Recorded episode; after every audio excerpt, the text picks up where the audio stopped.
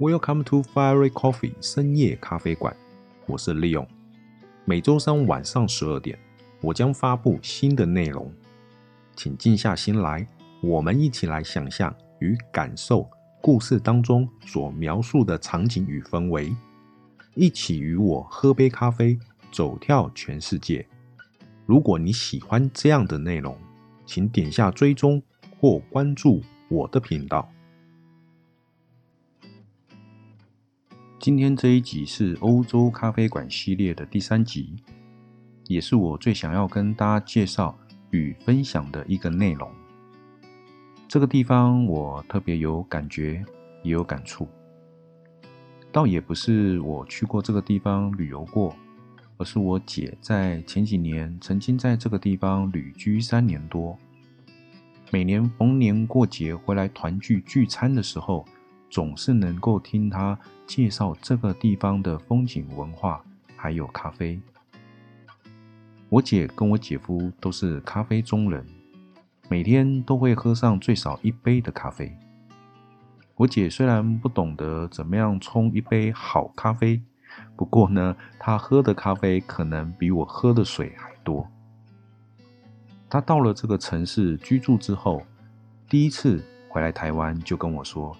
这个城市的咖啡比台湾好喝太多，随便一家店的甜点更是好吃到一个不行。虽然当地的平均消费比台湾还要高，但是在当地的咖啡与甜点水准普遍都比台湾都还要好，让我真的非常想要去这个城市比较一下高下。看看是怎么样的一个咖啡，可以让我姐回来台湾之后还念念不忘。跟我姐夫坐在咖啡店，看着阳光透过玻璃洒在红木的桌面上，惬意的两个人喝个咖啡，还一个人各吃五颗马卡龙，度过这样一个属于两个人的时光。今天所要介绍的城市咖啡馆。在这一集的标题，我想大家应该都已经看到了，那就是维也纳的中央咖啡馆。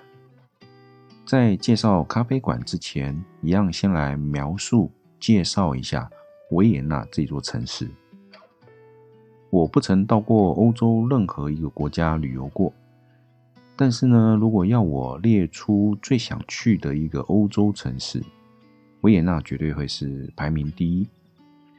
主要也是因为我姐曾经在维也纳旅居三年多，回来台湾不断的跟我分享她这三年多在维也纳各处欣赏他们的历史与文化。最重要的是还有大街小巷的咖啡馆。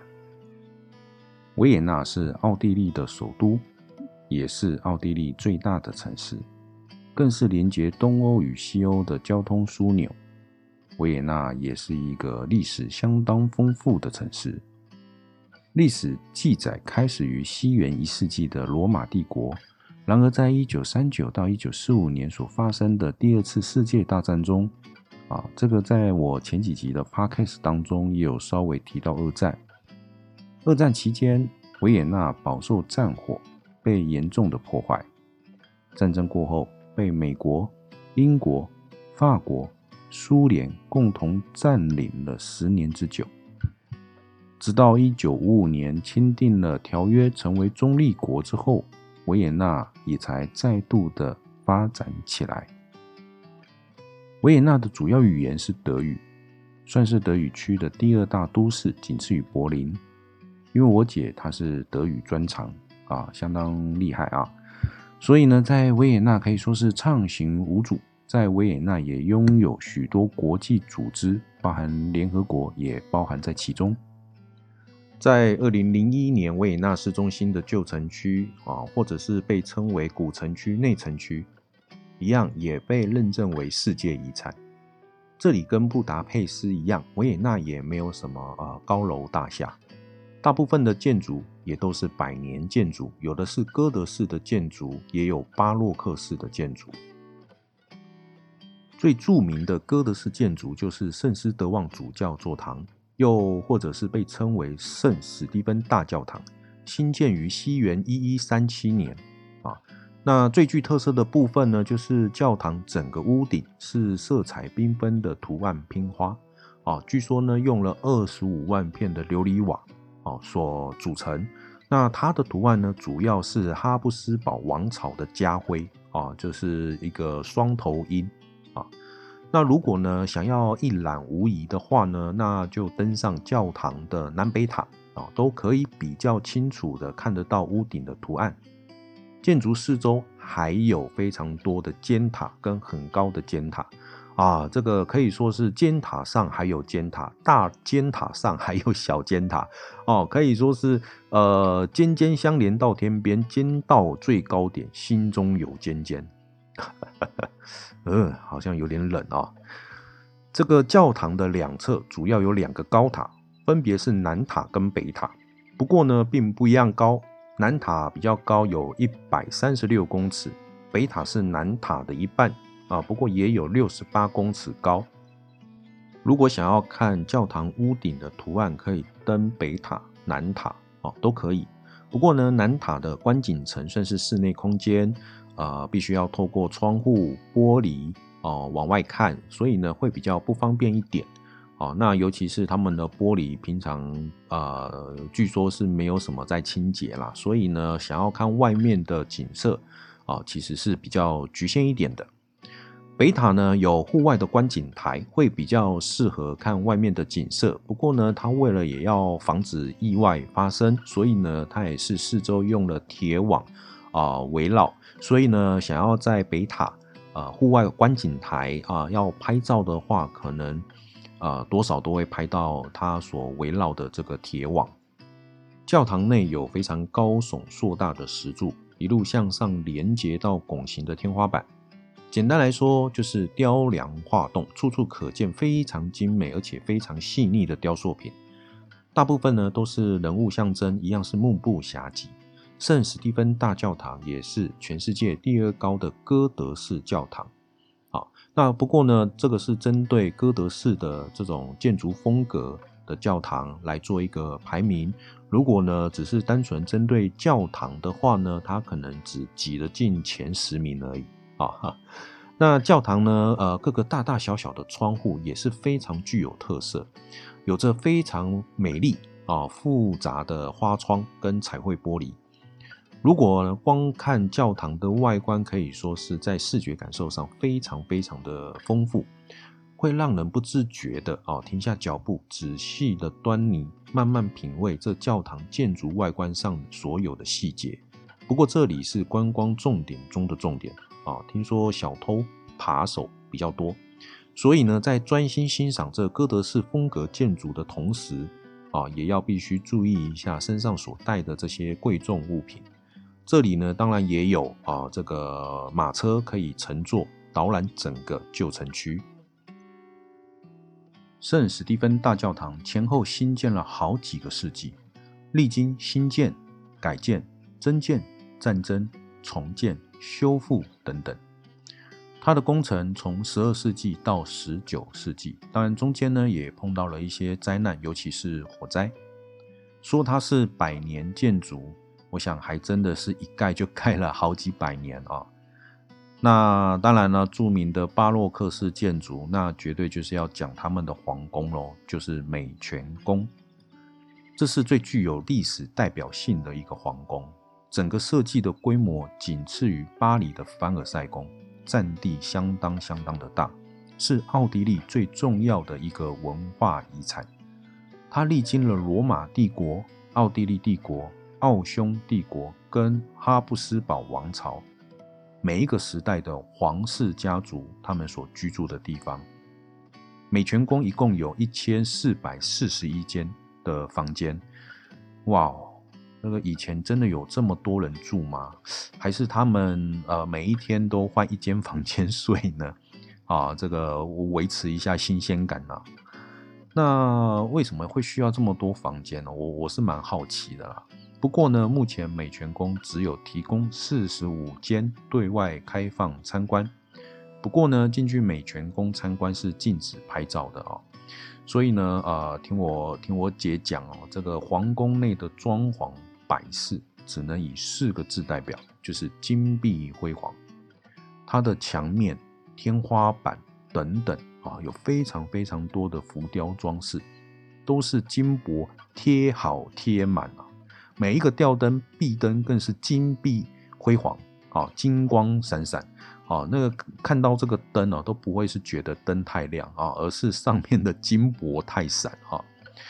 那么巴洛克式的建筑在外观上就没有什么尖塔、高塔啊，不像圣史蒂芬大教堂的屋顶都是大大小小的尖塔。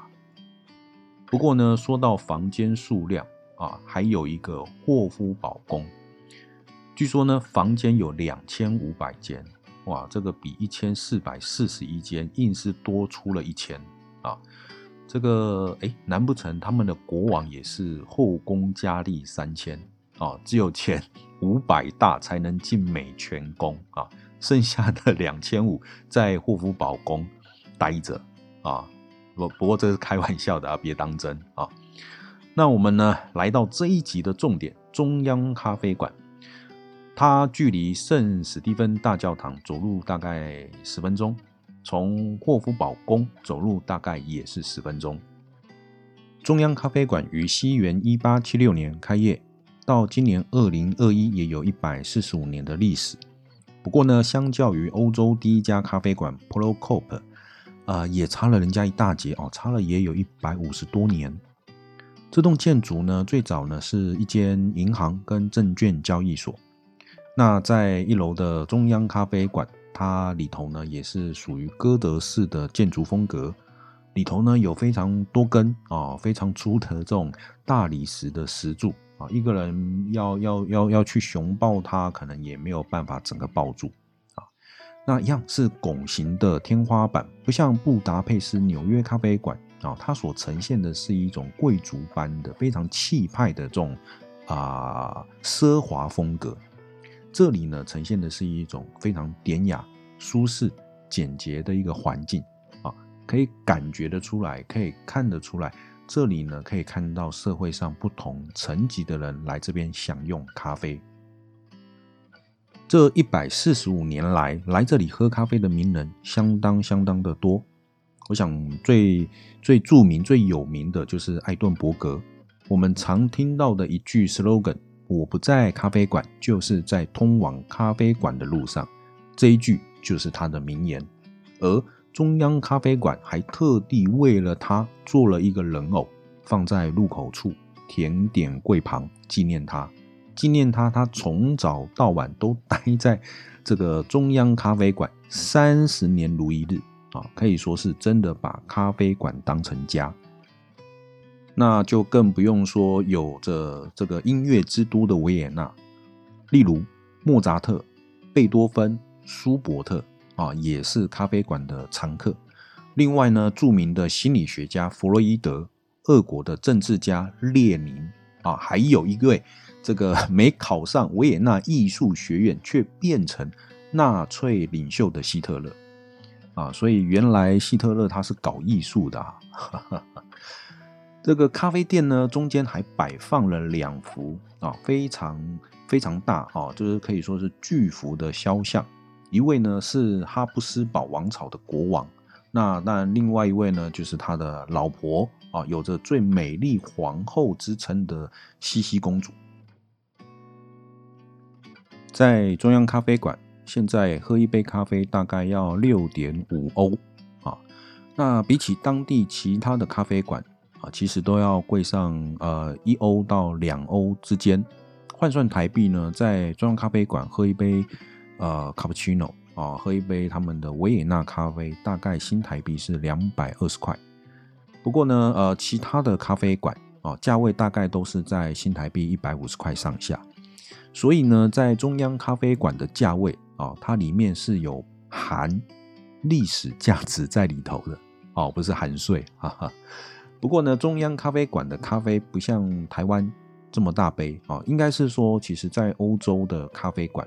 啊，他们的咖啡不像台湾，可能都是随随便便都是十二盎司以上啊。他们的一杯咖啡大概就是一百八十沫到两百沫左右，在台湾的价值观来说，可能性价比会比较低一点啊。不过呢，说真的，这样子的一个容量才是传统的意式咖啡。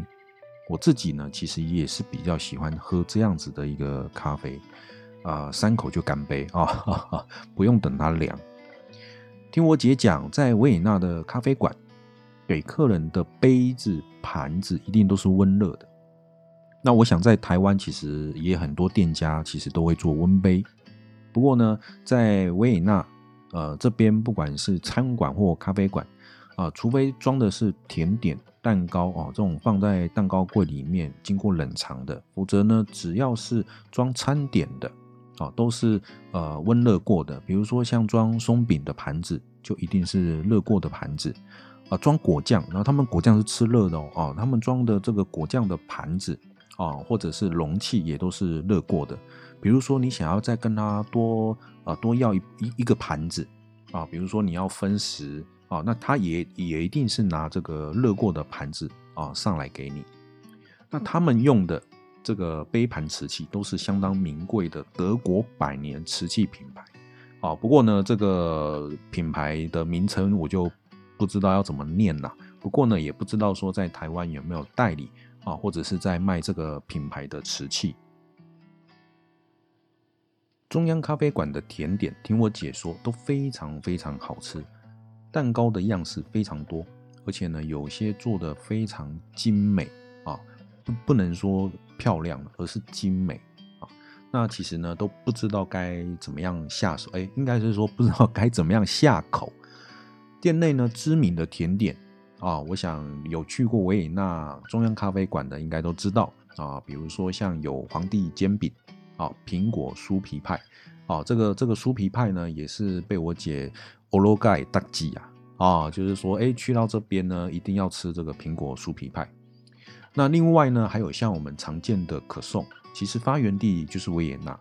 那我姐呢是说，这个维也纳的可颂呢，也是她非常非常喜欢，不像台湾奶油味啊非常重，在那边呢是可以吃得到面粉本身的一个香味。那店内的蛋糕的价位平均在台币大概一百五到一百八左右。哦，其实严格来讲不算贵，因为在台湾的咖啡馆啊，有一些这种自己手做的蛋糕，其实也差不多这个价位。哦，如果在台北市的话，所以呢，其实就中央咖啡馆它的甜点的价位，其实在台湾来看就没有贵上太多。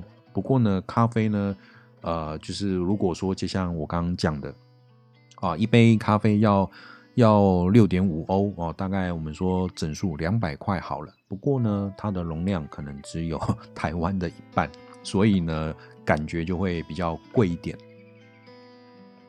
我姐提到，如果来到维也纳，想要好好的品尝一下维也纳的甜点，那一定要来品尝一款 s e t u r t o r 的一款。甜点，那在台湾呢会被翻成是沙盒或沙鹤蛋糕，基本上呢它就是一款巧克力蛋糕，中间夹了一层杏桃酱，基本上这一款呢都会被列在美食清单当中，啊，那为什么是著名呢？著名不代表好吃哦，啊，对我来讲是这样子啦。那为什么是著名呢？因为这一个蛋糕沙赫蛋糕，它其实是源自于有一间就叫沙赫咖啡馆。那这个是老板哦，沙赫咖啡馆的老板为了当时的皇家宴会所创作的一款蛋糕。但是呢，因为后来这个沙赫蛋糕因为呃经营不善倒闭了，结果呢，老板的儿子跑到了另外一家咖啡馆，叫做 The Mail。那翻成中文就是德梅尔啊糕饼店，那也继续贩售这一款沙赫蛋糕。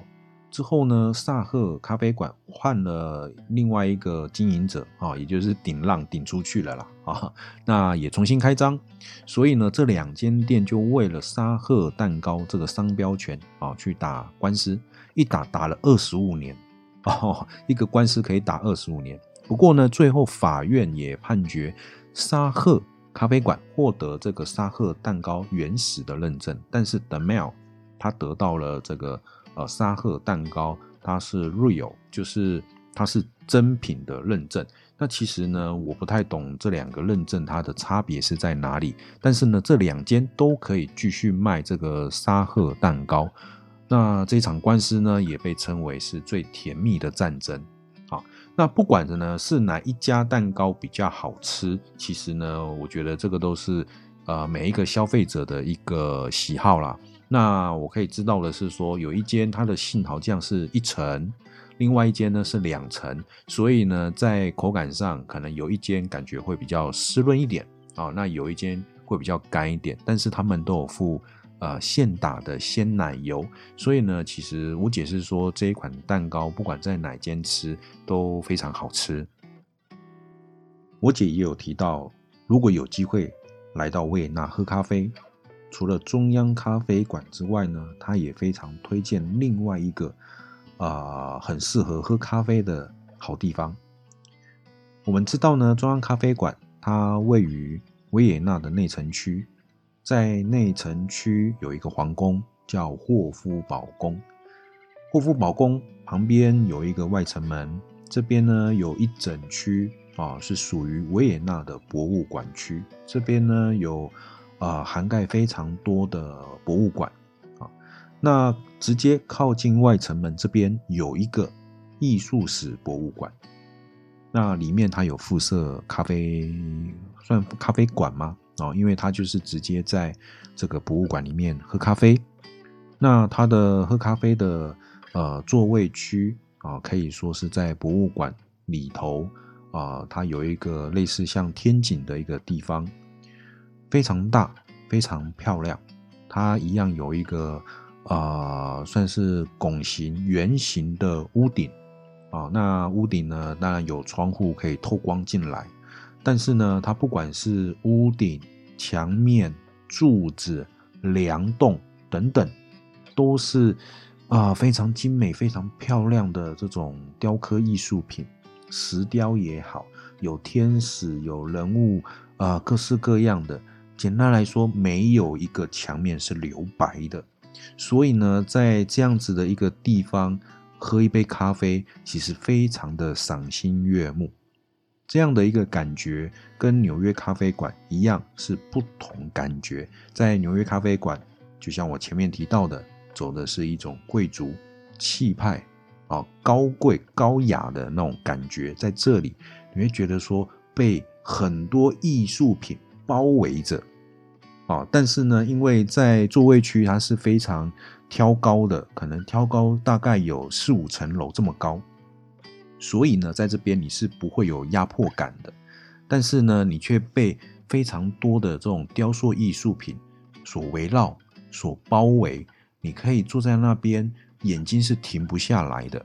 所以呢，我姐非常推荐在这里喝一杯咖啡，可以好好的欣赏在里面的。艺术品。维也纳是一个历史文化相当丰富的地方，不单单是咖啡啊，尤其是古典音乐跟艺术。在维也纳的大街小巷，林林总总的咖啡馆，据统计啊，大概也有一千家左右。而这么多的咖啡馆啊，孕育出相当多的啊这种音乐家、艺术家、哲学家，甚至还有政治家。啊，那所以呢，我可以说，对我们现代来说，都是在不管在学术啊，在政治，在文学，都非常具有代表意义。所以，维也纳的故事不是一集就有办法讲得完的。不过呢，今天我们针对的是维也纳中央咖啡馆，又或者是针对维也纳的咖啡，我们来说故事。今天的内容就说到这里，不知道有没有让你听到更多不曾去过、想过、看过的场景？欢迎留言给我，留言的连接我放在最底下的说明栏。希望今天的内容你会喜欢。有关内容当中相关的连接，我也会放在说明栏，有兴趣的朋友也可以点击前往观看。最后，再一次的邀请您帮我点下追踪或者是关注。最重要的是，请帮我分享我的频道。记得下周三晚上十二点再来 Fairy Coffee 听我说故事。我是利用，晚安，拜拜。